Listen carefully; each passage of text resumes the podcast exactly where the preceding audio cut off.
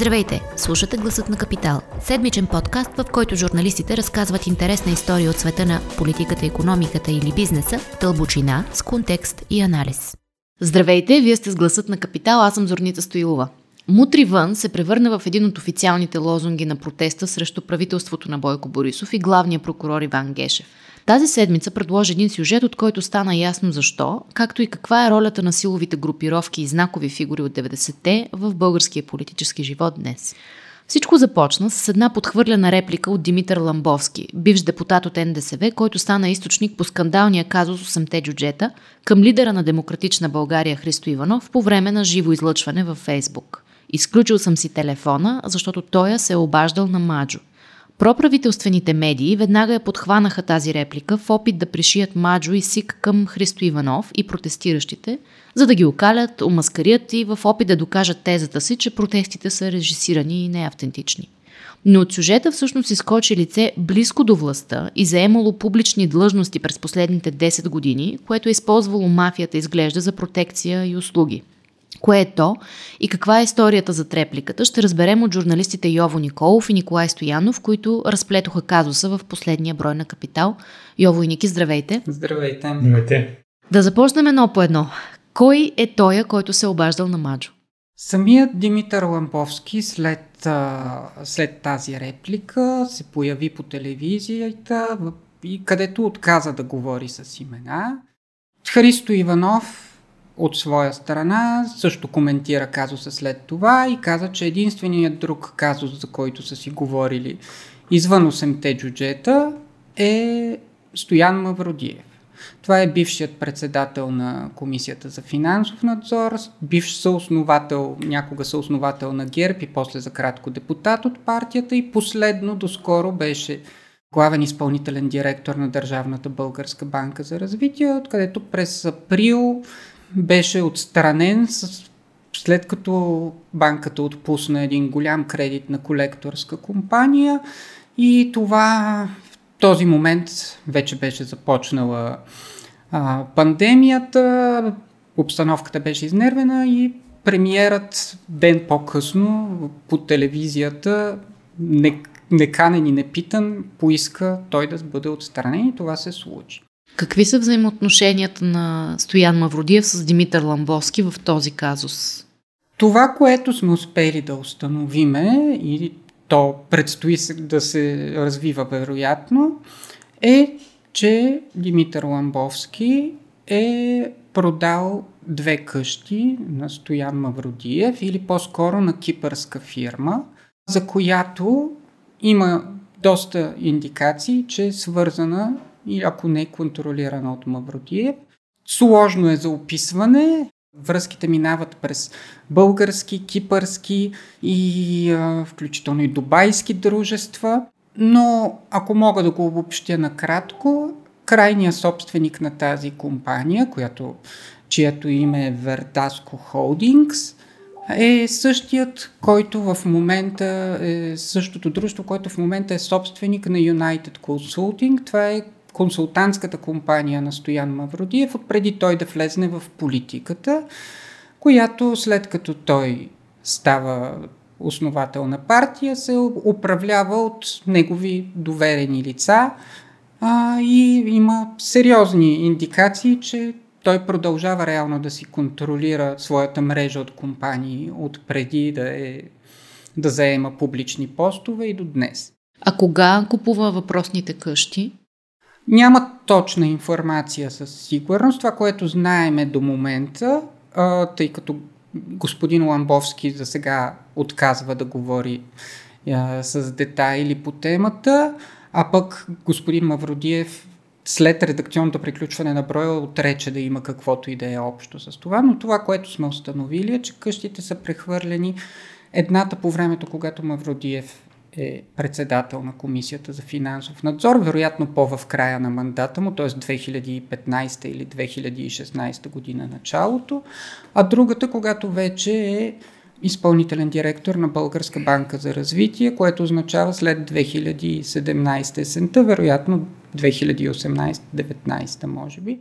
Информация за това, за което не говори господин Ламбовски, но за което успява да се сглоби. Частично се появи по жълти медии, включително с снимки от имотите, но там естествено не можем да имаме 100% достоверност, но поне от части историята се потвърждава и от документи, така че най-вероятно ще продължи да се разплита и в следващите дни, защото Мавродиев заплаши да съди Ламбовски за рекет. Не, не се казва за рекет за какво, но се разбира, че адвокатите му са, работят по темата близките две седмици, така че трябва това да е започнало да се случва от преди Ламбовски да се появи в този лайв. Така че... А имаме ли информация за каква цена е придобил къщите? Отново на този етап със сигурност не можем да говорим за цена.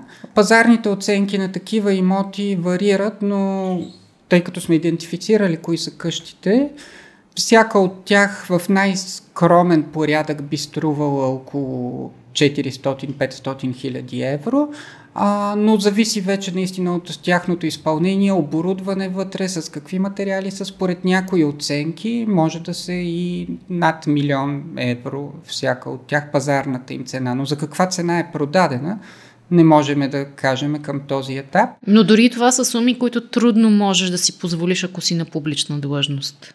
Това е така, да, особено в данни какво е декларирал Стоян Мавродиев като, и като собственост, и като доходи има. Особено в последните години той беше вече като председател на, на борда и като изпълнителен директор на ББР, беше може би най-скъпо платеният държавен служител в страната и имаше големи доходи, но въпреки това едната покупка поне от преди това, така че трудно може да се да се върже математиката на, на доходите му. Освен това, ако той действително ползва имот или го притежава, независимо, че е през дружества, той е длъжен да декларира и това. Така че а, такова нещо в неговите декларации не сме видели през годините от 2015 насам. Така че ако се докаже наистина, че той през дружество контролира, което контролира, има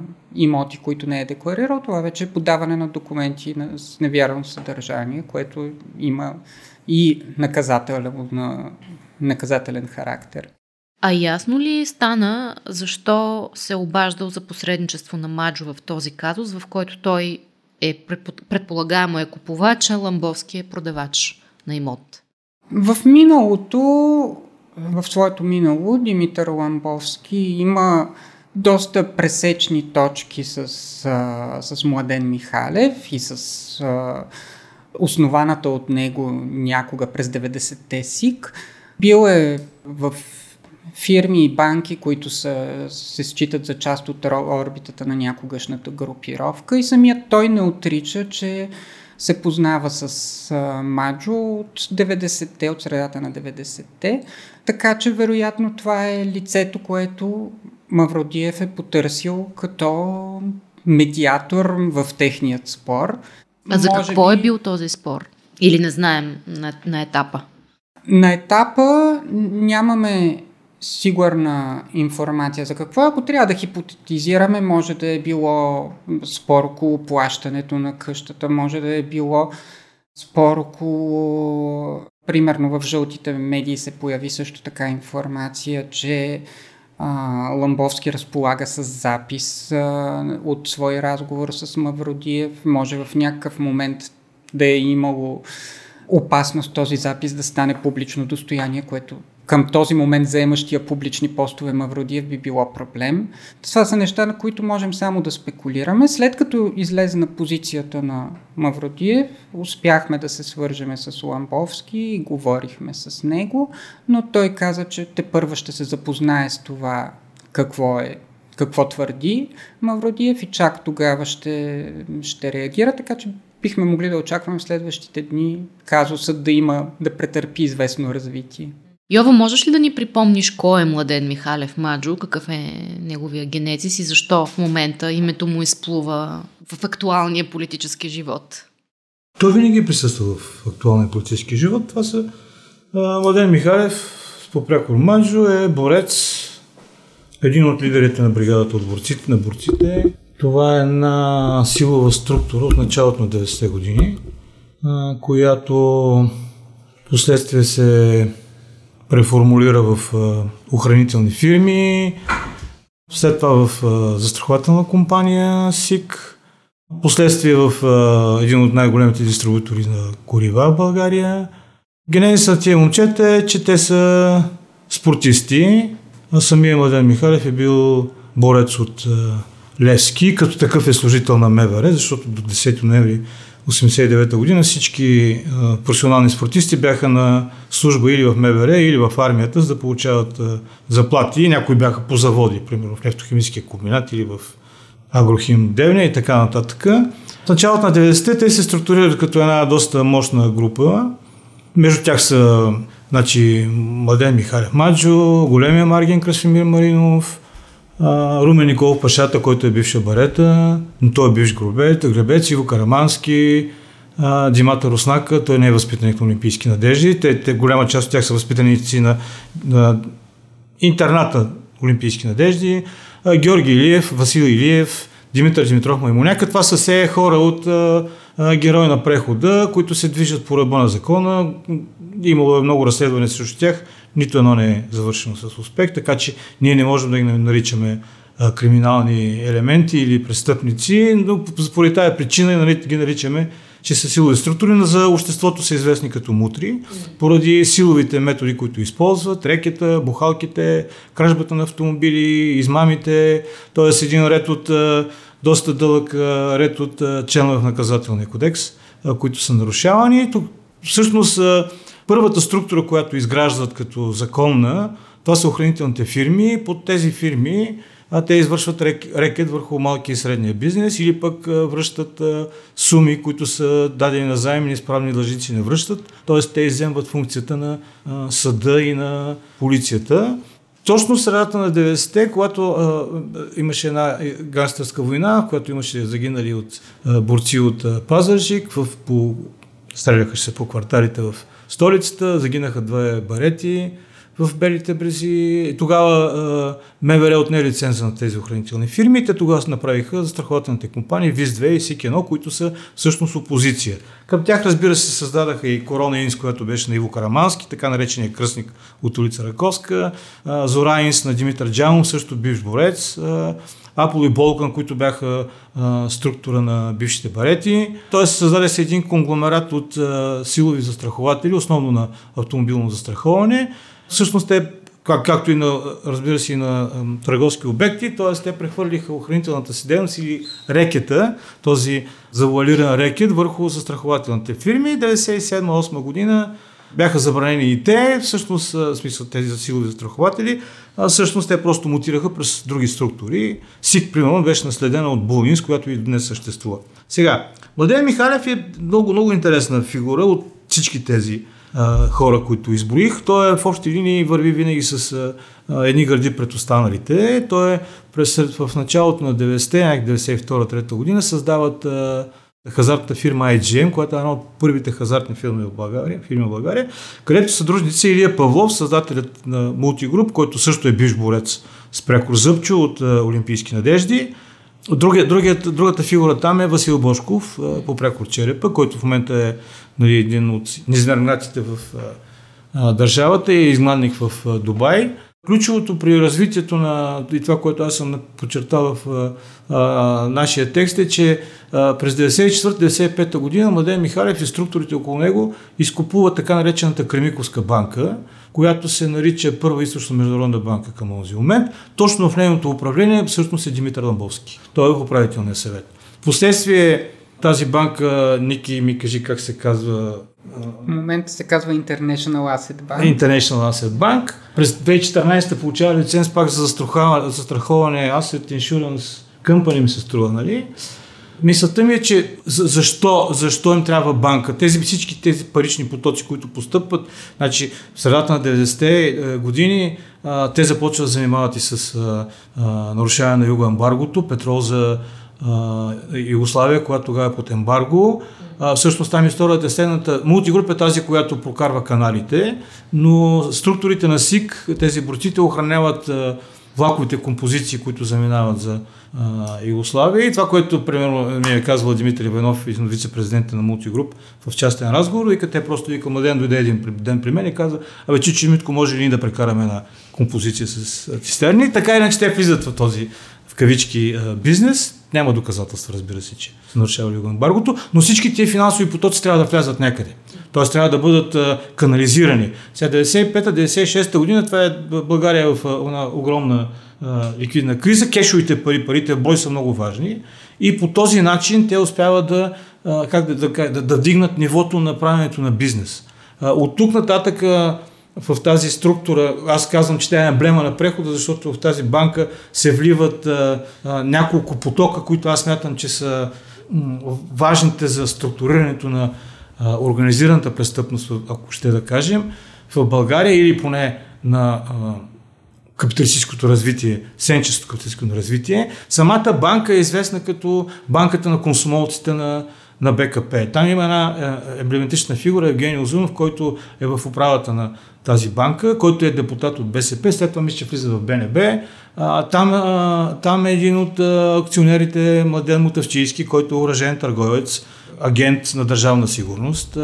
Пак в управително тяло е Виктор Вълков, който е също агент на държавна сигурност, а, част от генералското движение. А, там е, а, изобщо навързани са а, хора, които са от бившата държавна сигурност на доста ключови а, позиции. И всъщност тази банка е еманацията на прехода. Всички неща, за които ние се обръщаме назад, когато тръгва към нашето минало и когато казваме, че всъщност държавна сигурност е тази, която е дирижирала прехода, тези всичките елементи, те са структурирани в тази банка.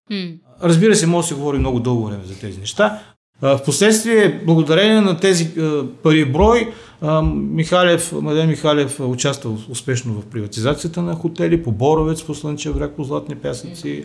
Успява да построи големи хотели. Значи, нещо, което е много важно през годините, те успяват да вземат концесията за концесиите на големите плажове, което е по-важно. Те ги взеха и миналата година и следващите 20 години те ще бъдат концесионери на големите плажове по Черноморието.